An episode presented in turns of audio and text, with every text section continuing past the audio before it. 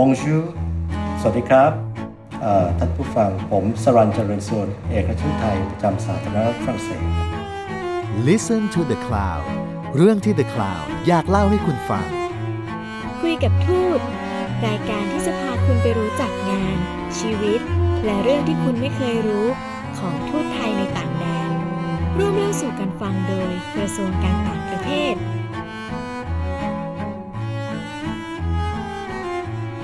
สวัสดีครับ ผมสุกรบายี่ขันครับและนี่คือรายการคุยกับทูตครับ คุยกับทูตตอนนี้เราจะพาทุกท่านไปคุยกับท่านเอกอัครทูต ซึ่งประจำการอยู่ในเมือง ซึ่งเป็นเมืองในฝันเป็นเมืองในฝันของหลายๆคนนะครับแล้วก็เป็นเมืองที่ผมว่าจะเต็มไปด้วยบรรยากาศของความคลาสสิก ความโรแมนติก แล้วก็ความพิเศษแบบนักการทูตนะครับนั่นคือเมืองปารีสนะครับ ซึ่งตอนนี้ท่านเอกอัครทูตนะครับประจำกรุงปารีสก็คือท่านสรันเจริญสุวรรณอยู่กับเราแล้วครับ สวัสดีครับท่านทูตครับ สวัสดีครับคุณก้องครับ สวัสดีครับท่านผู้ฟังทั้งหลายครับ ผมผมสารันเจริญส่วนนะครับ เอกชนนกรุงปารีสนะครับบงชูนะครับหรือเอ่อหรือเป็นคำทักทายภาษาฝรั่งเศสหมายความว่าสวัสดีครับครับผมผมนอกจากจะดูแลประเทศฝรั่งเศสแล้วนะครับผมยังดูแลความสัมพันธ์ระหว่างประเทศไทยกับประเทศแอลจีเรียและโมนาโกด้วยครับเอ่อดังที่ผมเคยทราบมานะครับว่าประเทศฝรั่งเศสเองก็เป็นประเทศที่นักการทูตทุกคน ไม่ว่าจะเป็นเวทีไหนก็ตามเนี่ยนะฮะจะไม่พูดภาษาอังกฤษ จะพูดภาษาฝรั่งเศสเสมอ ข้อมูลนี้ท่านทูตจริงไหมครับผม คือคงต้องยอมรับนะครับเพราะว่าภาษาฝรั่งเศสนี่เป็นเป็นภาษาทางการภาษาหนึ่งของสหประชาชาตินะครับ แล้วก็มีผู้พูดครับภาษาฝรั่งเศสเอ่อทั้งโลกเนี่ยก็ประมาณนักสามสี่ร้อยล้านคนนะครับเพราะฉะนั้นเขาถือเป็นภาษาหลัก เมื่อก่อนเนี่ยต้องยอมรับว่าคนฝรั่งเศสเนี่ยก็จะพยายามพูดแต่ภาษาฝรั่งเศสเป็นหลักในการสื่อสาร แม้ว่าเขาจะพูดภาษาอังกฤษได้ครับผมนะครับ แต่ระยะหลังนี่โลกเปลี่ยนไปนะครับโลกาภิวัตน์ คงต้องยอมรับว่ากระแสของภาษาอังกฤษเนี่ยหรือความสำคัญของภาษาอังกฤษในการสื่อสารในระบบต่างๆเนี่ยเป็นที่ยอมรับและชัดเจนมากขึ้น แล้วก็ประกอบกับการท่องเที่ยวฝรั่งเศสก็ก็มีการขยายตัวมากขึ้นนะครับฝรั่งเศสเป็นประเทศที่มีนักท่องเที่ยวมากสุดในโลก 90 ล้านคน ก็ทำให้เขาต้องปฏิสัมพันธ์กับคนต่างชาติเพิ่มมากขึ้น ในระยะหลังนี้ก็ จะเห็นได้ว่าคนฝรั่งเศสเนี่ยก็พูดภาษาอังกฤษมากขึ้นนะครับไม่ว่าจะเป็นในแหล่งท่องเที่ยวหรือในการติดต่อราชการนะครับ เพราะฉะนั้น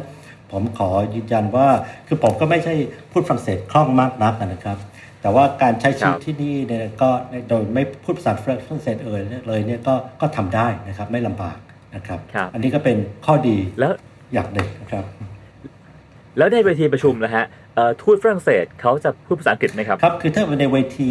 องค์การระหว่างประเทศนะครับซึ่งมีการแปลภาษานะครับเขาก็จะพูดภาษาฝรั่งเศสเท่านั้นนะครับแต่ว่าถ้าในการพบปะสองฝ่ายนะครับแล้วเขารู้ว่าเราพูดภาษาฝรั่งเศสไม่ได้เนี่ย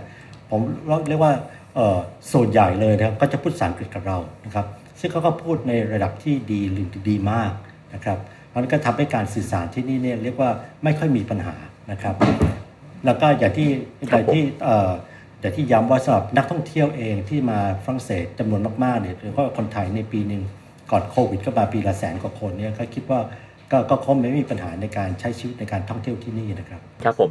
วันที่ท่านทูตสรันทราบข่าวว่าตัวเองจะได้มาประจำการที่ปารีสนะครับ นึกภาพปารีสและการทำงานที่ปารีสไว้ยังไงบ้างครับครับก็ผมมาประจำการที่นี่ได้ประมาณสักปีครึ่งนะครับครับเอ่อตอนที่ทราบข่าวเนี่ยก็ก็ดีใจมากครับเพราะว่าก็เป็นเอ่อเป็นเป็น เอ่อเอ่อฝ่ายเอกชนที่ที่มีอายุยาวนานนะครับ ความสัมพันธ์ที่ยาวนานกับฝรั่งเศส เป็นเป็นเป็นเมืองที่เรียกว่าที่อย่างที่คุณก้องได้พูดตอนต้นนะครับว่ามีมีเกียรตินะครับ ทุกคนมองว่าปารีสเนี่ยเป็นก็เป็นสวรรค์เมืองสวรรค์แห่งหนึ่งนะครับเเป็นเมืองที่มีอารยธรรมเก่าแก่นะครับมีสถาปัตยกรรมที่สวยงามมากนะครับก็แน่นอนผมดีใจมากนะครับ แต่ว่าขณะเดียวกันเ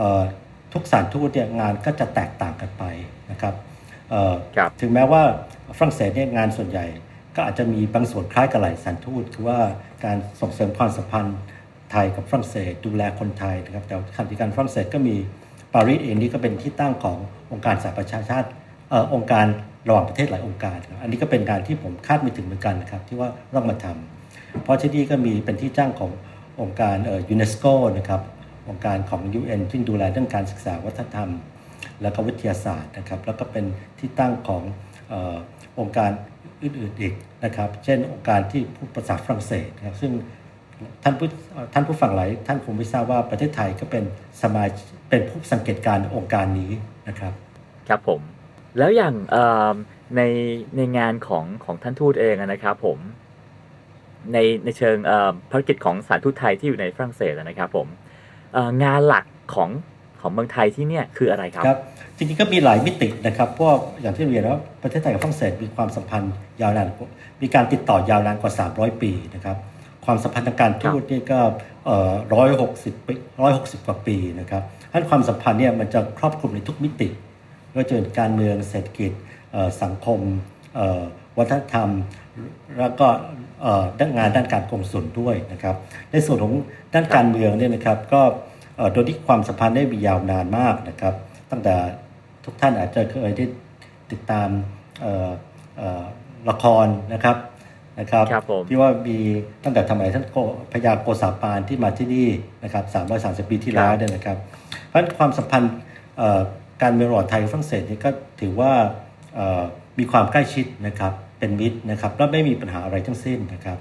เอ่อแต่อย่างไรก็ตามมันก็ต้องต้องยอมรับว่าความสัมพันธ์ไทยฝรั่งเศสเป็นความสัมพันธ์ที่เรียกว่าอยู่ตัวนะครับเพราะฉะนั้นเนี่ยครับในในในส่วนของเอกราชทูตเนี่ยเราก็ต้องพยายามหาช่องทางในการส่งเสริมความสัมพันธ์ให้มันเอ่อก้าวหน้าไปยิ่งขึ้นนะครับ ตอนนี้ฝรั่งเศสเองก็มีเอ่อฝรั่งเศสก็เป็นประเทศมหาอำนาจนะครับ แต่ว่าความสัมพันธ์เขาอาจจะเอ่อใกล้ชิดกับยุโรปและก็แอฟริกา ซึ่งเป็นแหล่งอาณานิคมเขาเป็นเอ่อ ในอดีตนะครับตอนนี้ฝรั่งเศสเองก็ตระหนักถึงความสำคัญของเอเชียมากยิ่งขึ้นนะครับเขาเคยมีหลายอาณานิคมในเอเชีย แต่ว่าก็เป็นอดีตนะครับช่วงหลังฝรั่งเศสก็บทบาทในเอเชียก็เรียกว่าลดน้อยออลงไปมาก แต่เขาตระหนักว่า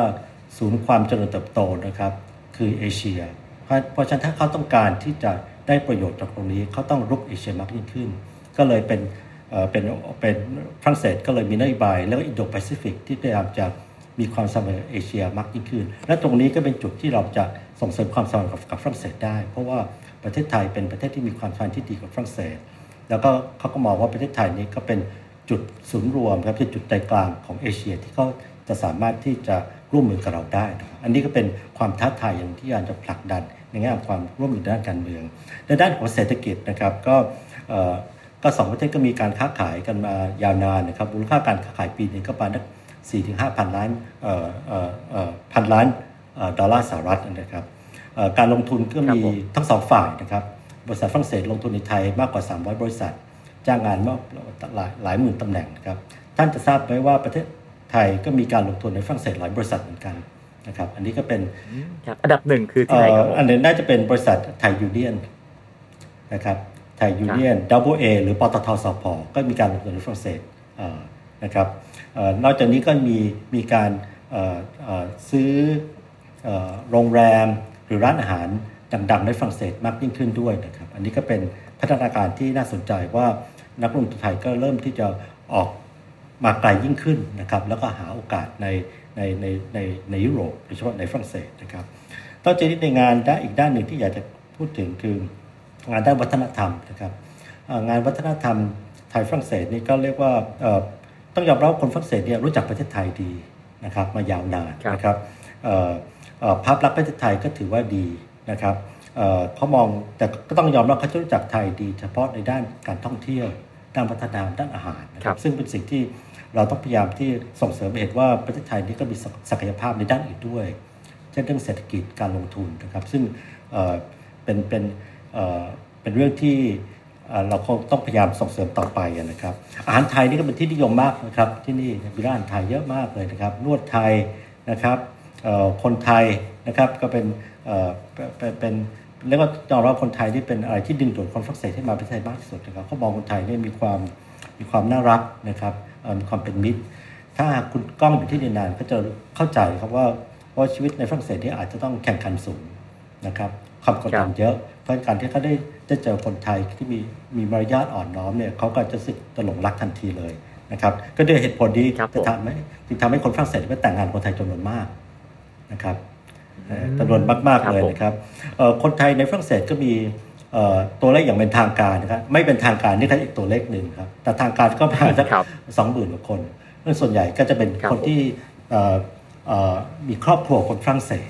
ครับคือผู้ใหญ่ผู้หญิงไทยแต่งงานฝรั่งเศสก็จะมีจำนวนมากนะครับ แล้วก็เอ่อเอ่อจะมีความเอ่อผมว่าข้อดีของของผู้หญิงไทยคือเราจะสามารถที่จะเอ่อเผยแพร่วัฒนธรรมไทยไปสู่ครอบครัวฝรั่งเศสได้ก็ทำให้เขารัก แล้วก็เอ่อมองตัวเองเป็นเอ่อรักประเทศไทย เช่นเดียวคนไทยด้วยนะครับ อันนี้ก็เป็นเป็นเป็นเอ่อผมว่าเป็นจุดแข็งของไทยนะครับที่ว่า คนไทยเนี่ยจะไม่ดูประเทศชาติและขณะที่การจะเผยแพร่คนอื่นเนี่ยรักประเทศไทยเช่นเดียวกันด้วยนะครับ เพราะฉะนั้นในเรื่องการดูแลคนไทยที่นี่ก็เป็นงานหลักอันหนึ่งที่ว่าอย่างที่เรียนว่ามีเอ่อมากกว่าสองหมื่นคนนะครับ แล้วก็เอ่อสถารทูตก็คงต้องเอ่อช่วยส่งเสริมและดูแลสร้างความเข้มแข็งให้ชุมชนไทยนะครับผ่านการสนับสนุนครับผมโครงการของเอ่อสมาคมคนไทยหรือพักไทยต่างๆนะครับที่นี่นะครับ เพราะฉะนั้นเอ่อการดูแลคนไทยที่นี่ก็เป็นงานหลักของเรา เราก็จะมี หลายกิจกรรมครับ เช่นไปร่วมงานคนไทย แล้วก็ผ่านทางกรมสุลสัญจรนะครับ ส่งทีมของสถารทูตไปดูแลคนไทยให้บริการด้านเอ่อกงสุลเอ่อณถึงที่เลยนะครับ อันนี้เป็นงานงานเอ่อส่วนหนึ่งของสถารที่อยากจะฝากไว้นะครับครับผมเมื่อกี้ท่านทูตตอนต้นนะฮะได้ได้เล่าว่าเอ่อปารีสเองก็เป็นเมืองแห่งนักการทูตนะครับ มีองค์กรต่างๆ ตั้งอยู่มากมาย อยากจะทราบว่าบรรยากาศการทำงานทางการทูตในประเทศฝรั่งเศสในปารีสนะฮะ ถือว่าต่างจากประเทศอื่นไหมครับครับ คือฝรั่งเศสนี่เป็นประเทศมหาอำนาจนะครับอาจจะไม่ใช่เท่ากับอเมริกา แต่ว่าเขาเป็นประเทศที่มีบทบาทแข่งขันด้านการเมืองเศรษฐกิจทั่วโลก แล้วก็อย่างที่ว่ามีมีนักท่องเที่ยว 90 ล้านคนต่อปีนะครับมากที่สุดในโลกนะครับมีองค์การระหว่างประเทศต่างๆ ตั้งอยู่ที่นี่ เพราะฉะนั้นนี่ประเทศฝรั่งเศสได้มีคณะทูตจากประเทศต่างๆ ประจำอยู่มากกว่า 156 ประเทศ นะครับครับแล้วก็เอ่อแต่ที่จะแตกต่างจากหลายประเทศคือว่าประเทศหนึ่งเนี่ยอาจจะมีทูตหลายคนนะครับคือเอ่อเป็นต้นนะครับว่าเป็นทูตประจำประเทศฝรั่งเศสสองเป็นทูตประจำองค์การเอ่อระหว่างประเทศนะครับเช่นเป็นทูตประจำยูเนสโกทูตประจำ OECD นะครับนอกจากนี้ครับและโดยที่เอ่อเอ่อฝรั่งเศสก็เป็นที่เก่าแก่มีความสำคัญหลายประเทศแล้วบางประเทศนี่ก็มีเอ่อสำนักงานกงสุลประจำอยู่หลายๆเมืองใหญ่ของฝรั่งเศส นะครับไม่เฉพาะปารีสอาจจะเป็นเมืองใหญ่เช่นลียงแวร์ซายน์ต่างๆ เพราะฉะนั้นที่เอ่อคณะทูตที่นี่ก็จะมีเยอะไปหมดนะครับถ้าไปไหนก็จะเห็นทะเบียนรถซีดีเนี่ยรถทูตเนี่ยเยอะมากนะครับแต่ขณะเดียวกันครับการที่คณะทูตมีภารกิจมากนะครับก็เลยทำให้ต้องยอมเพราะว่าบางครั้งเนี่ยไม่ได้ไม่มีโอกาสได้เจอกันนะครับเพราะทุกคนมีภารกิจมากเอ่อส่วนใหญ่เอ่อผมก็เคยประจำหลายประเทศนะครับซึ่งคณะทูตอาจจะมีความใกล้ชิดต่อกันระหว่างกันมาก แต่ที่นี่นี่โดยที่ภารกิจมากมายเนี่ยการที่จะรวมตัวกันได้ส่วนใหญ่จะเป็นในลักษณะของรายภูมิภาคมากกว่า เช่นทูตอาเซียนครับนะครับทูตเอเชียเนี่ยจะเจอกันมากกว่าเอ่อเจอกันกับทูตข้ามทวีปอื่นๆนะครับนั่นก็เป็นลักษณะหนึ่งของของงานทำงานที่นี่นะครับขณะเดียวกันเอ่อคุณก้องบอกว่าเอ่อฝรั่งเศสนี่ก็มีความเอ่อเป็นเอ่อมีบทบาทสำคัญนะครับในการกำหนดการทูตในอดีต แต่ต้องยอมรับว่าการครับทูตที่ประเทศฝรั่งเศสเนี่ยเป็นการทูตที่เรียบง่ายมากนะครับเขาเป็นประเทศที่ไม่มีพิธีครับรีตองเท่าไหร่เลยนะครับเพราะว่าทุกอย่างเนี่ยเอ่อเอ่อเอ่อเขาใช้ความ practical นะครับความความการการปฏิบัติที่ง่ายในการในการเอ่อสนับสนุนการจัดการทูตเป็นต้นนะครับ เวลามีประชุมระหว่างประเทศที่นี่นะซึ่งมีเยอะมากนะครับเขาก็จะไม่จัดขบวนแยกให้ผู้นำต่างๆ ผู้นำนี่เขาก็จับนั่งรถบัสใหญ่ไปด้วยกันยกตัวอย่างนะครับ ของหลายประเทศที่อาจจะแยกแยกเอ่อขบวนรถนะครับ แต่ที่เขาจัดง่ายๆนะครับ นอกจากนี้จากประสบการณ์ผมเองเนี่ยในการร่วมพิธีการใหญ่ ๆ ของที่นี่นะครับเขาก็จะให้จัดที่นั่งให้พกคณะทูตบางครั้งก็นั่งในเต็นท์ที่ไม่มีหลังคานะครับครับคุณก้องคิดดูเวลาฝนตกจะเกิดอะไรขึ้นนะครับ ซึ่งผมเคยเจอมาแล้วครับนะครับ แต่ว่าเขาก็เป็นเรียบง่ายนะครับหรือในการประชุม เขาก็ไม่มีการจัดเลี้ยง หรือว่าจัดเอ่อเอ่อน้ำท่าอะไรให้เราดื่มก็จะเป็นขวดน้ำวางอยู่นะครับและอาจจะถ้าโชคดีก็มีครับคุกกี้ เพราะฉะนั้นเขาเป็นประเทศที่จัดอะไรได้เรียบง่ายนะครับเรียบง่าย แต่ว่าก็ต้องยอมรับว่าในความเรียบง่ายของเขาเนี่ยก็มีประสิทธิภาพนะครับผมคิดว่าเขาเป็นประเทศที่เน้นเอ่อเอ่อด้านสาระนะครับเอ่ออเอ่อมากพอๆมากมากกว่าด้านพิธีการ ซึ่งเขาคิดว่าในยุคนี้เนี่ยเอ่อ ด้านการพิธีการอาจจะต้องลดลงไปนะครับโดยให้เวลากับด้านสาระมากขึ้นนะครับ อันนั้นก็เป็นลักษณะครับผมที่ที่ที่ที่น่าสนใจของประเทศฝรั่งเศสนะครับครับว่าในด้านการเจรจาอะไรฮะการเจรจากับเอิ่มทูตฝรั่งเศสนะครับ มีความแตกต่างจากประเทศอื่นไหมครับครับเอ่อที่นี่อย่างที่เรียนครับว่าเอ่อเอ่อประการแรกนะครับก็ผมคิดว่าเขาก็ให้เกียรติประเทศไทยนะครับ ในการพบปะระดับสูงของกระทรวงต่างประเทศเนี่ยก็ก็สามารถที่จะทำได้นะครับ อย่างพบอย่างเอ่อ ปลัดกระทรวงการต่างประเทศฝรั่งเศสก็ทำได้นะครับ แต่ว่าขณะเดียวกันเอ่อเขาก็เป็นประเภทที่ที่ตรงไปตรงมานะครับ คือคือตรงประเด็นเลยนะครับ ตรงประเด็น เพราะฉะนั้นเนี่ยในการพบปะครับในการพูดคุยพบปะเนี่ยก็ผมคิดว่าในแง่นั้นก็ง่ายนะครับคือตรงประเด็น แล้วก็อาจจะใช้เวลาไม่ต้องนานมากนักนะคือตรงประเด็นเลยนะครับ แล้วก็ถ้ามีอะไรก็ฝากการบ้านกันไปนะครับ เพราะฉะนั้นในการพูดคุยที่ผมก็คิดว่าเออเออ ผมผมก็ชอบลักษณะอย่างนี้นะครับ ผมคิดว่ามันทำให้ไม่ไม่ไม่มีอะไรแอบแฝงนะครับไม่อะไรแอบแฝงแล้วก็ผลผลประโยชน์ก็ชัดเจนนะครับในการผลักดันเรื่องครับผมต่างๆนะครับครับ อย่างที่เราพอทราบกันนะฮะว่าเวลาเราไปทานข้าวเย็นที่บ้านคนฝรั่งเศสเนี่ยอาจจะใช้เวลาแบบสามสี่หรือ5ชั่วโมงอะนะฮะลากยาวกันมากๆเป็นอาหารแบบ10คอร์สอะนะฮะแล้วเวลาเวลาที่มีการเลี้ยงรับรองตอนช่วงเย็นนะฮะมีงานเลี้ยงสังสรรค์ต่างๆเนี่ยมันยาวกันไหมครับ อันนี้ก็เป็นเรื่องที่ไม่น่าเชื่อเหมือนกันนะครับ เพราะว่าเอ่อ คือต้องยอมรับว่าวัฒนธรรมการรับประทานอาหาร การทำอาหารเนี่ยเป็นส่วนหนึ่งของเอ่ออย่างรากลึกในในฝรั่งเศสนะครับเอ่อคนฝรั่งเศสเนี่ยนิยมชอบทานอาหารมากนะครับเอ่อฝรั่งเศสก็เป็นต้นตำรับของมิชลินไกด์นะครับซึ่งเป็นจะเป็นการเอ่อเอ่อเอ่อวัดมาตรฐานของอาหารการให้บริการร้านอาหาร จริงครับ เวลาคนฝรั่งเศสทานข้าวเนี่ยเขาจะคือผ่อนคลายนะครับ แล้วให้ความสำคัญกับการรับประทานเอ่อ ควบคู่กับการสนทนานะครับบางประเทศอาจจะครับเอ่อรีบทานแล้วก็รีบไปนะครับแต่คนฝรั่งเศสครับนี่เขาให้ความสำคัญมากนะครับอย่างที่คุณก้องว่า แล้วก็เอ่อเอ่อมีหลายคอร์สและแต่ละคอร์สนอกจากอาหารเนี่ยก็ต้องเปลี่ยนเครื่องดื่มด้วยนะครับ อาจจะเริ่มแชมเปญครับไวน์ขาวไวน์แดง จบด้วยอ p เ r อร์ทิฟต่างๆ เพราะฉะนั้นจะใช้เวลานานมาก ถ้าไปทานร้านอาหารเอ่อเอ่อระดับ หลายดาวเนี่ยก็อย่างที่คุณก้องพูดถูกนะครับสามสี่ชั่วโมง แต่ในการเลี้ยงรับรองส่วนใหญ่เนี่ยก็เขาจะหลีกเลี่ยงไม่จัดเนื้อลักษณะนี้จะเป็น reception มากกว่า เพราะเขารู้ว่ามันใช้เวลานานนะครับแล้วก็อย่างที่เรียนว่าการทูตฝรั่งเศสเป็นเน้นการทูตแบบเชิงในแง่ของในแง่ของการปฏิบัติ เพราะฉะนั้นเขาก็จะจะเน้นการพูดคุยสาระนะครับเเเเเมื่อเมื่อตรงประเด็นเข้าประเด็นแล้วก็ก็จะ จบไปนะครับ ครับผม ก็แปลว่าชีวิตในการทูตที่นี่ก็อาจจะไม่ได้เอ่อหรูหราฟู่ฟ้าอย่างที่หลายๆคนจินตนาการเอาไว้นะฮะที่ตกเย็นไปงานเลี้ยงรับรองต่างๆ ตลอดเวลาคือผมคิดอันนั้นก็เป็นงานประจำนะครับที่เราต้องไป แต่ว่าก็อย่างที่เรียนว่างานนี้ก็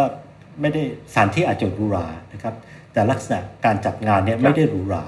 นะครับ เพราะว่าต้องยอมรับว่าเอ่ออาคารต่างๆของปารีสในฝรั่งเศสนี่มีความสวยงามมากงั้นเราเข้าไปในห้องโถงเนี่ยก็จะมี คือคือคือเราก็จะรู้สึกว่ามันสวยงามวิสมาลามาก แต่ในการเลี้ยงรับรองเนี่ยจะไม่หรูหรานะครับส่วนใหญ่จะเป็น reception ง่ายๆ ดื่มกันกล่าวสปีชแล้วก็จบนะครับเเเพราะฉะนั้นแต่แต่ขณะเดียวกันเนี่ยการที่เราใช้ชีวิตในฝรั่งเศส เราก็ต้องพยายามเรียนรู้วัฒนธรรมฝรั่งเศส เพราะฉะนั้นการที่เราอยู่ที่เราก็จะได้มีโอกาสไปไปไปร้านอาหารต่างๆนะครับไปสถานที่ต่างๆ เพื่อซึ่งก็อย่างที่เรียนทั้งว่ามันก็มีความความ หรูหรานะครับมีเอ่อเอ่อความไม่ธรรมดาเอ่อในสไตล์ฝรั่งเศสแฝงอยู่นะครับ แต่ว่าชีวิตก็ครับก็ไม่ได้ไม่ได้แบบหรูหราแบบในภาพนะครับเขาอีกอย่างหนึงที่ที่ต้องฝากไว้คือว่าตัวที่การเดินทางในฝรั่งเศสที่ค่อนข้างจะลำบากขับรถติด แล้วก็ที่จอดรถหายาก นักการทูตส่วนใหญ่จะเดินทางโดยที่เอ่อโดยการขนส่งสาธารณะ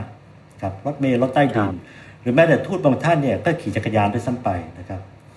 ที่นี่ก็เป็นครับพบเขาเอ่อฝรั่งเศสเป็นประเทศที่ส่งเสริมการใช้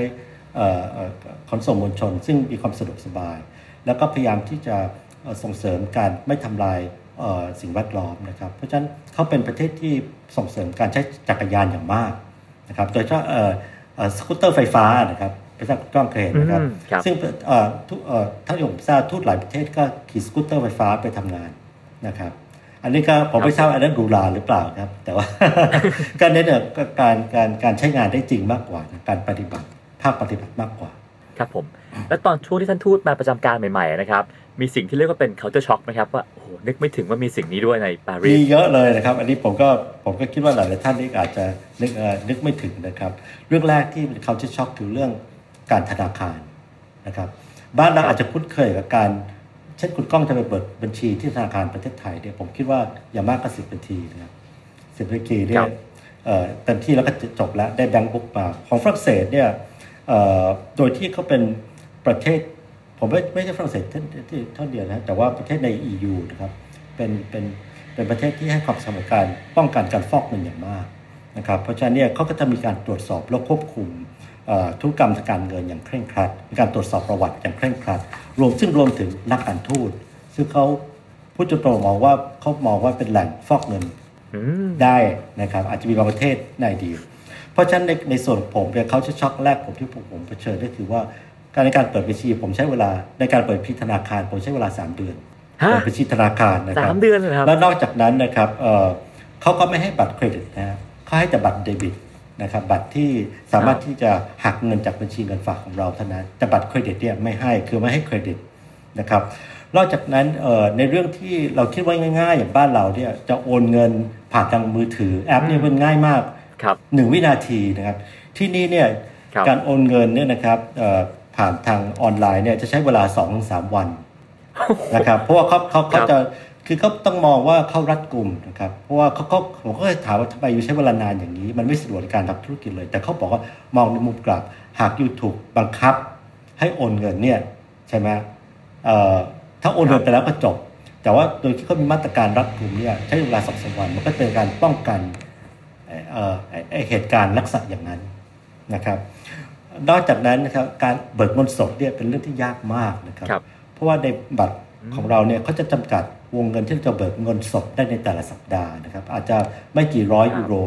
เอ่อแล้วก็หากเราต้องการเบิกเงินสดมากกว่านั้น เราต้องทำเรื่องขอนะต้องทำรายละอักษรขอเข้าไปครับนะครับแล้วในการจะไปรับเงินสดเนี่ยต้องนัดล่วงหน้านะครับเพื่อรับเงินสด เพราะฉะนั้นอันนี้ก็อะไรที่ผมก็ไม่อยากเชื่อเหมือนกันมีคนเคยบอกแล้วแต่เราไม่เราก็ไม่เชื่อจนกระทั่งก็เผชิญด้วยตัวเองครับแต่ก็ต้องยอมรับว่าเหตุผลทั้งหมดเนี่ยก็เอ่อเรื่องในเรื่องเงินสดนะครับเพราะเพราะฝรั่งเศสเองก็มุ่งสู่ เอ่อเศรษฐกิจที่จะจะไม่ใช่เงินสดแล้วนะครับเขาก็ครับคือคือทั้งหมดที่ผมเล่าเนี่ยมันปัญหาในการเริ่มต้น แต่เมื่อที่เมื่อระบบระบบเข้าที่แล้วการใช้บัตรเดบิตของฝรั่งเศสเนี่ยง่ายมากนะครับบัตรเนี่ยสามารถที่จะใช้จ่ายเอ่อเงินจำนวนน้อยก็ใช้ได้ แล้วก็บางทีไม่ต้องรูดแค่ครับแตะนะฮะเอาบัตรแตะก็ได้แล้ว เพราะมันมันเขามันง่ายมากในแง่นั้นนะครับ อันนั้นก็เป็น เขาจะช็อปอันแรกครับเขาที่ช็อปอันที่สองที่ผมคิดทุกคนคงต้องยอมรับคือเรื่องการประท้วงนะครับการประท้วงที่ฝรั่งเศสเนี่ยขึ้นชื่อมาก แล้วก็เป็นเรื่องที่เรื่องธรรมดานะครับเป็นเรื่องที่ครับทุกคนต้องทำนะครับในแล้วเป็นเป็นเรื่องของการเรียกร้องสิทธิ์นะครับ กฎหมายการครับก็เอ่อที่นี่เนี่ยสหภาพแรงงานมีความเข้มแข็งมากครับกฎหมายก่อตั้งสหภาพแรงงานเขามีนานกว่า130ปีนะครับ แล้วก็ครับเอ่อในองค์กรเล็กๆเนี่ยก็ยังมีสหภาพแรงงานเลย เพราะฉะนั้นเนี่ยอันนี้ก็เป็นเรื่องที่ทุกคนต้องยอมรับว่าเวลาเขามีเอ่อปัญหาไม่ว่าจะเป็นการร้องเอ่อเรียกร้องสภาพการทางที่ดีขึ้น หรือการขึ้นเงินเดือนเนี่ยเขาก็จะหยุดการประท้วงเป็นเรื่องปกติครับแล้วก็ที่น่าแปลกใจว่าคนที่นี่ก็จะเข้าใจ แล้วก็ไม่ไม่ต่อว่าผู้ประท้วงนะครับครับเมื่อปลายปีที่แล้วเนี่ยเอ่อมีการประท้วงเรื่องการปฏิรูประบบการเกษียณอายุราชการนะครับเอ่อ ขนส่งมวลชนหยุดไปเกือบ2 เดือนนะครับคือตอนนั้นเนี่ยคนเนี่ยต้องเดินมาทำงาน หรือว่าขี่จักรยานมาทำงานนะครับ แต่ว่าคนก็ครับไม่ได้ไปกดดันผู้ประท้วงนะครับอันนี้เป็นอะไรที่ผมผมรู้สึกแปลกใจมากนะครับ ซึ่งเขาเขายอมรับนะครับเขายอมรับว่าเป็นสิทธิ แล้วก็สิ่งที่ต้องทำได้นะครับ อันนี้ก็ถ้าใครมาฝรั่งเศสก็คงต้องชินกับการที่จะต้องเดินไปแล้วเจอกลุ่มคนประท้วงแต่ก็ไม่ได้น่ากลัวอะไร นะครับบางบางครับบางกรณีก็มีน่ากลัว แต่ว่าโดยส่วนใหญ่คือถ้าไม่น่ากลัวขณะเดียวกันก็ต้องยอมรับว่าในบางครั้งบางวันเนี่ยเอ่อเราจะเดินทางอะรถเมย์หยุด รถไฟหยุด หรือเครื่องบินหยุดนะครับอันนี่ก็คงต้องมีแผนสำรองแผนสำรองไว้ด้วยนะครับเอ่อเขาจะชอบอีกอย่างที่อยากจะเรียนคือว่าเอ่อที่นี่เนี่ยให้ความสำคัญกับคุณภาพชีวิตอย่างมากนะครับฝรั่งเศสเพราะฉะนั้นเนี่ยเอ่อ ทุกคนจะมีวันหยุดเนี่ยเยอะมากนะครับโดยเฉลี่ยเนี่ยประมาณนักห้าถึงแปดสัปดาห์ ที่สามารถได้พักร้อนได้ แล้วก็ต่อปีครับต่อปี แล้วก็เขาใช้สิทธิในการพักร้อนเนี่ยอย่างเต็มที่นะครับคืออย่างบ้านเราเนี่ยอาจจะมีครับแต่ส่วนใหญ่คนไทยหรือคนเอเชียจะไม่ค่อยใช้ แต่คนฝรั่งเศสจะใช้คอรับย่างเต็มที่นะครับขอย้ำเพราะเขาบอกว่าเป็นการเอ่อชีวิตคนเรามันต้องร่างกายมันต้องชาร์จแบตนะครับ แล้วก็เป็นเป็นครับสิ่งที่เขาต้องอยู่กับครอบครัวนะครับเพราะฉะนั้นคนฝรั่งเศสเนี่ยถ้าลูกจ้างเนี่ยก็จะหยุดงานไอ้ก็ก็จะจะพักร้อนเนี่ยอย่างเต็มที่ แล้วก็ถ้าถ้านายจ้างก็ต้องให้เอ่อลูกจ้างเนี่ยพักร้อนนะครับ ลูกจ้างที่พักร้อนไม่ครบจำจำนวนที่มีก็สามารถจะเปลี่ยนเป็นเงินได้ด้วยนะครับ แล้วก็ในระหว่างที่พักร้อนเนี่ยครับลูกจ้างก็มีเอ่อมีกฎหมายออกมาคือว่าลูกจ้างเนี่ยมีสิทธิ์ที่จะตัดขาดจากงาน คือว่าติดต่อลูกจ้างไม่ได้นะครับเขาเขาคือเขาจะไม่จำเป็นต้องมาตอบอีเมล หรือรับโทรศัพท์ของนายจ้างครับคือว่าเพราะป้องกันที่ว่านายจ้างก็จะพยายามที่ยังใช้ลูกจ้างอยู่แม้ในช่วงพักร้อนนะครับ ก็เป็นประเทศที่ที่มีเอ่อเอ่อให้ความสำคัญในด้านนี้สูงมากนะครับก็น่าชื่นชมนะครับเอ่อแต่ว่าเอ่ออีกอย่างที่อยากอยากจะย้ำคือว่านอกจากเอ่อนอกจากเรื่องคุณภาพชีวิตที่กล่าวถึงมาเนี่ยนะครับ เอ่อเวลาชั่วโมงทำงานฝรั่งเศสก็ถือว่าเป็นประเทศที่มีชั่วโมงทำงานต่อสัปดาห์ที่น้อยที่สุดประเทศหนึ่งในประเทศพัฒนาแล้ว เขาทำงานแค่ครับผม35ชั่วโมงต่อต่อสัปดาห์สัปดาห์35ชั่วโมงต่อสัปดาห์ถือว่าน้อยมากนะครับครับผมซึ่งวันละเจ็ดใช่เท่านั้นครับจะเทียบกับหลายประเทศนะครับอย่างอย่างเอ่ออย่างอย่างถ้าเป็นเอเชียนี่ก็เป็นคนละโลกเลยนะครับครับเอ่อแต่ว่าก็ต้องยอมรับคนฝรั่งเศสเนี่ยแม้จะทำงานชั่วโมงน้อยกว่า แต่ว่ามีประสิทธิภาพสูง นะครับ อันนี้ก็เป็นอะไรที่ขอฝากครับผมไว้นะครับ อันนั้นก็ถือเป็นเขาจะช็อกเลยเรื่องที่ผมเจอที่นี่ครับผมทีนี้มาพูดถึงอ่าสถานที่บ้างครับนะฮะอย่างที่ทำเนียบที่ปารีสเองก็ถือเป็นอาคารเก่าแก่ครับนะฮะท่านทูตมีเรื่องเล่าเกี่ยวกับทำทำเนียบบ้างไหมครับครับคือคือเอ่อเอ่อที่ที่ฝรั่งเศสเนี่ยรัฐบาลไทยมีพื้นที่สองที่นะครับ คือที่ทำเนียบเอกชครัทูตบคือบ้านพักเอกชทูต กับสถานทูตนะครับสถานทูตกับสถานที่ทำงานครับผมนะครับ ในโขดของครับสถานเอกชทูตเนี่ยนะครับ ก็มีอายุกว่า 120 ปีนะครับ120 ปีเอ่อก็เอ่อประการแรกที่อยากจะเล่าให้ฟังว่าเอ่อโดยที่ความสัมพันธ์ไทยฝรั่งเศสนี่มียาวนาน เพราะตอนที่เราซื้อสถารทูตเนี่ยเอ่อก็ตั้งแต่เอ่อเอ่อปีเอ่อสองสองสี่ห้าเจ็ดเนี่ยนะครับก็เราถึงได้ครับผมที่ที่ที่ดีมากนะครับ ที่ที่ที่เป็นที่ที่อยู่ในใจกลางเมืองนะครับ ของเราเนี่ยสถานทูตเนี่ยอยู่ใกล้กับหอไอเฟลคิดดูครับเป็นเป็นสถานที่ท่องเที่ยวมากนะครับตอนที่ซื้อเนี่ยก็ประมาณ4ี่แสนกว่าฟรังฝรั่งเศสสมัยนั้นนะครับ ก็ร้อยกว่าปี ก็ตกประมาณสักล้านหนึ่งล้านแปดแสนบาทนะครับ แต่ถ้าหากคำนวณจากเงินเฟ้อปัจจุบันนะครับสองพันกว่าเท่าพื้นที่สานทูตปัจจุบันเนี่ยมูลค่าก็ประมาณสักสี่พันล้าน โอ้โหครับนะครับก็ก็เอ่อก็ก็ก็อันนี้ก็เป็นเรื่องที่ Amazing มากเลยนะครับเอ่อเอ่อครับสถานที่เอ่อสถานทูตนี่เราก็อยู่มานานมากนะครับอย่างที่เรียนนะครับเอ่อเลขที่ 8 ถนนรูกรูสนะครับก็ก็ก็เอ่อนอกจากนอกจากนี้เนยนะครับที่จะขอเรียนว่าเอ่อสถานทูตเนี่ยเมื่อก่อนเอ่อใช้ทั้งเป็นทั้งที่ทำการและทำนิทำเนียบ ถือว่าเป็นทั้งที่ทำงานแล้วก็บ้านพักของทูตด้วยนะครับ เพราะฉะนั้นคือเป็นสถานที่ทรงงานและพิธีประทับของพระบรมสารีวงศ์ชั้นสูงหลายพระองค์นะครับตั้งแต่สมัยรัชกาลที่ครับ5เป็นต้นมา โดยเฉพาะในชั้น 2 ของสถานเอกอัครทูตนะครับก็เคยเป็นที่ประทับของสมเด็จพระนางเจ้าสิริกิติ์พระบรมราชินีนาถพระบรมเอ่อราชชนนีพันปีหลวงนะครับท่านเคยประทับที่นี่เป็นเวลา 2 ปีนะครับในปีเอ่อ2490 ถึง 2491 นะครับแต่สมัยที่เอ่อครับเอ่อท่านเอ่อทรงตามพ ระบิดามาตำเป็นดำตำแหน่งเอกอัครทูตที่ฝรั่งเศสนะครับอันนั้นในส่วนของสถารทูตในส่วนของทำเนียบเอกอัครทูตนะครับ ซึ่งก็มีเอ่อครับผมเอ่ออายุประมาณถ้าเกือบร้อยปีเช่นกันนะครับ เราก็ซื้อมาประมาณทั้งห้าสิบกว่าปีนะครับ ก็เป็นพื้นที่ที่ที่ดีมากเช่นกันนะครับ อันนี้ก็เป็นผมก็คิดว่าครับก็ผมเป็นเอ่อเอ่อเป็นเป็นพื้นที่ที่สวยงามนะครับ ที่เป็นสถานที่เอ่อกรรมสิทธิ์ของเอ่อรัฐบาลไทยที่ขึ้นหน้าเอ่อ ชิดหน้าชูตาของประเทศในของประเทศไทยนะครับ ก็คิดว่าอยากให้ทุกคนภูมิใจ แล้วผมก็มีความภาคภูมิใจที่ได้ทำงานในสองสถานที่ดีอย่างมากเช่นกันครับ ครับผม เท่าที่ท่านทูตได้รับราชการมาที่ในในปารีสนะครับ ท่านทูตคิดว่าประสบการณ์ไหนเป็นประสบการณ์ที่ล้ำค่าที่สุดครับ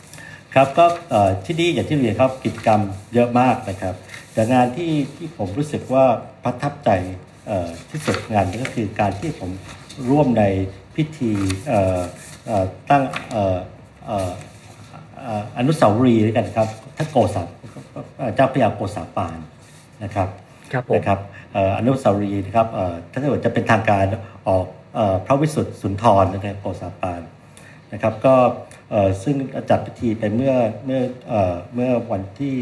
เอ่อเมื่อเดือนกุมภาพันธ์ของของปีนี้นะครับ ในการนี้ก็คงต้อง ขอขอบคุณนะครับทางสมาคมครูสอนภาษา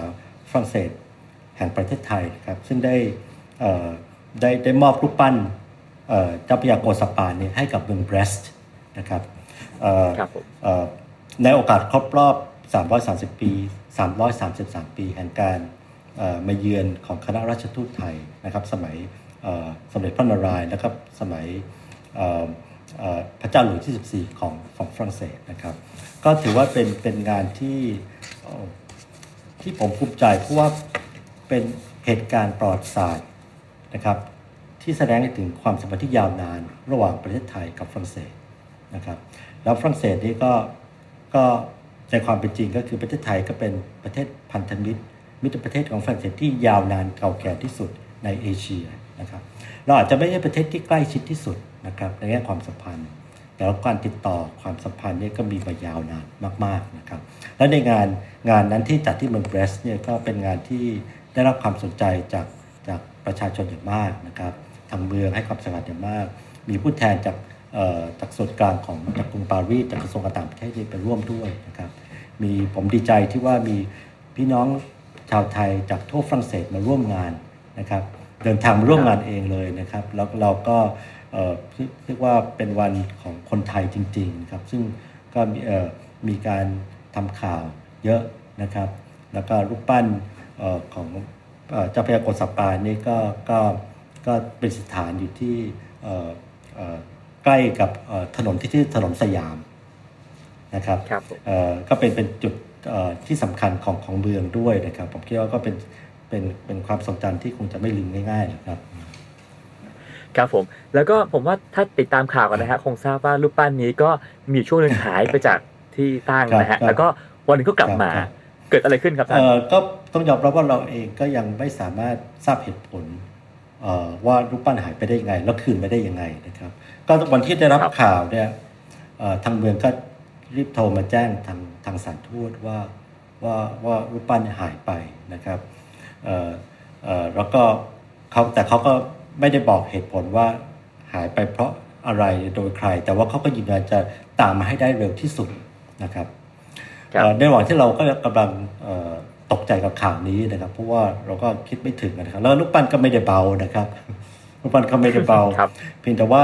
คงต้องยอมรับว่าจุดที่ตั้งรูปปั้นนี่อาจจะมีการเอ่อดูแลรักษาความปลอดภัยที่อาจจะไม่ไม่ไม่ดีพอนะครับเพราะว่าส่วนหนึ่งก็เขาคงเขาคงไม่คิดว่าจะมีใครมาขโมยรูปปั้นนะครับ ในระหว่างที่เราครับยังงงอยู่ก็เอ่อไม่เอ่อคือผมได้รับแจ้งตอนคืนวันอาทิตย์นะครับแล้วเช้าวันจันทร์ทางเบืองก็โทรมาบอกว่ามีคนคืนรูปปั้นมาแล้วนะครับอาจจะมีเสียหายนิดหน่อยนะครับ แต่ว่าเขาก็เอ่อแล้วพอไปคืนเนี่ยทางเบืองเขาก็เลยเก็บรูปปั้นไว้นะครับเอ่อเพื่อที่จะเอ่อปรับปรุงครับแท่นรูปปั้นนะครับเพื่อให้มั่นใจว่าแล้วก็มีการติดจะมีการคงจะมีการติดกล้องอะไรในอนาคตเพื่อให้มั่นใจว่าจะไม่เกิดเหตุการณ์ ซ้ำรอยอีกในอนาคตนะครับก็ก็ก็ผมก็ยังตอบไม่ได้นะครับว่าว่าเกิดอะไรขึ้นนะครับ แต่ว่าก็ดีใจอะอย่างไรก็ตามดีใจที่ว่าลูกปั้นกลับคืนมา แล้วก็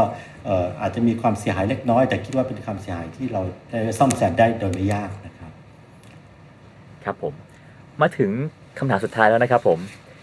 ไทยกับฝรั่งเศสเองก็มีความสัมพันธ์กันมายาวนานนะครับ ผ่านมิติต่างๆ มากมายที่อยากให้ท่านทูตลอง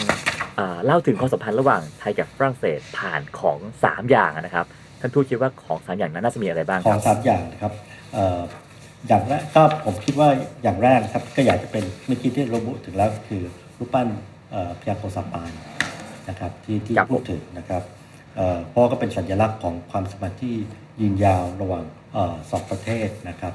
นะครับเอ่อเอ่ออย่างที่สองที่ผมอยากจะพูดถึงก็คือ ที่ฝรั่งเศสเนี่ยมีการตั้งโดยที่ความสัมพันธ์ไทยกับฝรั่งเศสยาวนานมาก มีการตั้งชื่อถนนว่าสยามนะครับถึงครับสามแห่งในฝรั่งเศสนะครับแห่งแรกก็ที่เมืองเบรสต์ที่ผมกล่าวถึงที่มีเป็นที่ครับเป็นสถานของรูปปั้นโกษาปานซึ่งเป็นเอ่อเป็นเมืองที่ท่านเดินทางมาถึงนะครับเอ่อเป็นเมืองที่ท่านเดินทางมาถึง แล้วก็พำนักอยู่ก่อนที่จะไปเข้าเฝ้าพระเจ้าหลุยส์ที่ 14 ที่ที่แวร์ซายน์เพราะฉะนั้นเอ่อเอ่อถนนสยามแห่งแห่งแรกที่อยากจะพูดถึงก็ที่เมืองเบรสต์ซึ่งเป็นอยู่ใจกลางเมืองเลยนะครับถนนสยามแห่งที่สองเนี่ยอยู่ที่เมืองเวสเออเมืองมักเซยนะครับอยู่เมืองมักเซยก็อาจจะเป็นเป็นถนนเล็ก ๆ หน่อยนะครับเออแล้วก็ขณะเดียวกันก็ถนนสยามแห่งที่สามอยู่ในกรุงปารีสนะครับทุกคนอาจจะส่วนใหญ่คนส่วนใหญ่อาจจะไม่เคยเห็น เพราะก็เป็นถนนเล็ก ๆ ซึ่งเป็นถนนที่ที่เอ่อที่ตั้งของสถานทูตไทยแห่งแรกที่กรุงปารีสนะครับตั้งแต่ปี เอ่อครับเอ่อสองสี่สองหกนะครับร้อยกว่าปีครับแล้วเอ่อแต่แต่หลังจากนั้นเราก็ย้ายไปที่รูกรสที่ที่ในที่ปัจจุบันนะครับ เพราะฉะนั้นที่ตั้งสถานทูตแห่งแรกเนี่ยเขาก็เลยตั้งชื่อว่าเอ่อรูเดอสยามนะครับขณะที่การเอ่อเอ่ออีกอีกอีกสิ่งอีกอย่างที่ผมอยากจะพูดถึงเอ่อความสัมพันธ์ไทยฝรั่งเศสก็คือภาพวาดนะครับที่ราชทูตเอ่อสยามเข้าเฝ้าพระเจ้าหลุยส์ที่ 14 นะครับอาจจะเกี่ยวข้องกับท่านพระยาโกษาปานหลายเรื่องหน่อยนะครับแต่ผมคิดว่าก็มีความสัมพันธ์ในเชิงประวัติศาสตร์อย่างมากนะครับ เพราะว่าเป็นเหตุการณ์เมื่อ 333 ปีที่แล้วนะครับ ซึ่งท่านอาจจะเคยเห็นภาพนี้นะครับ ซึ่งซึ่งวาดโดยจิตรกรชาวฝรั่งเศสนิโคลาลาเมแซงด้วยนะครับ เป็นภาพที่ท่านโกษาปานเนี่ยเข้าเฝ้าเอ่อพระเจ้าหลุยส์ที่ 14 ที่พระชงแวร์ซายวันที่ 1 กันยา2เอ่อพุทธศักราช2 2229เนี่ยนะครับก็เป็นภาพที่สวยงามมากครับผมแล้วก็เอ่อในเชิงประวัติศาสตร์ฝรั่งเศสก็ให้ความสำคัญกับเรื่องนี้มากนะครับ อันนั้นก็เป็นเอ่อเรื่องที่อยากจะฝากไว้นะครับอ่าสามเรื่องนะครับเอ่อที่ที่ที่คิดว่าครับผมเอ่อสะท้อนให้เห็นความสัมพันธ์ที่ที่ที่ที่แตกต่างจากหลายประเทศระหว่างไทยกับฝรั่งเศสก็คือเป็นความสัมพันธ์ที่เอ่อยาวนานและเป็นมิตรนะครับแล้วก็กลุ่มหลายมิตินะครับ แล้วก็ในจนถึงทุกวันนี้ก็เป็นความสัมพันธ์ที่ ที่เอ่อที่ยังดีอยู่นะครับในในทุกระดับนะครับโดยเฉพาะในระดับประชาชนต่อประชาชนนะครับครับผมเหมือนกับว่าที่เมืองแบรสเองนะครับ นอกจากมีชื่อมีชื่อถนนแล้วเนี่ยยังมีชื่อสถานีรถไฟใช่ครับชื่อสยามด้วยใช่ใช่ไหมครับฮะครับก็ก็คือเป็นเป็นเมืองที่เอ่อเมืองแบรสเนี่ยก็ต้องยอมรับถ้าไปไปไปไปเที่ยวมาก็จะเมืองที่ไม่มีอะไรก็เป็นเป็นเป็นเป็นเมืองท่านะครับครับเมืองท่าเอ่อแต่ว่าเอ่อแต่ถ้าท่านเข้าไปในตัวใจกลางเมืองเนี่ยก็จะเห็นทั้ง ป้ายสถานีรถไฟนะครับ ชื่อถนน แล้วก็รูปปั้นพระยาโกษาปานที่เด่นชัดนะครับ ซึ่งก็ผมก็เป็นการครับผมบ่งบอกว่าประเทศไทยเนี่ยเป็นที่รู้จักของของและเป็นที่รับของคนในเมืองนี้นะคครัรับบครับผม แล้วก็ที่กรุงเทพเองใช่ไหมฮะที่ถนนเจริญกรุงที่ซอยสาธุฝรั่งเศสเองก็เป็นที่ตั้งของถนนแบรสด้วยเหมือนกัน ใช่ครับก็ใช่ไหมฮะคือที่ฝรั่งเศสนี่ก็มีถนนสยาม แต่ที่ประเทศไทยครัก็บผมจะมีถนนเบรสนะครับ ซึ่งที่ถนนเบรสนี่ก็ครับอยู่ที่เอ่อซอยเจริญกรุง 36 นะครับ เขตบางรัก ซึ่งเป็นที่ตั้งของสถารเอกอัครทูตฝรั่งเศสประจำประเทศไทยนะครับ ผมคิดว่าเอ่อเอ่อการที่มีชื่อถนนตั้งชื่อถนนในลักษณะอย่างเงี้ยก็เป็นการแสดงถึงผมคิดว่าการยอมรับนะครับเอ่อถึงความสัมพันธ์ที่ยืนยาวของสองฝ่ายนะครับแล้วก็ทำให้ประชาชนที่ผ่านไปมาเนี่ยตระหนักและรู้จักทั้งสองประเทศเนี่ยมากยิ่งขึ้นนะครับ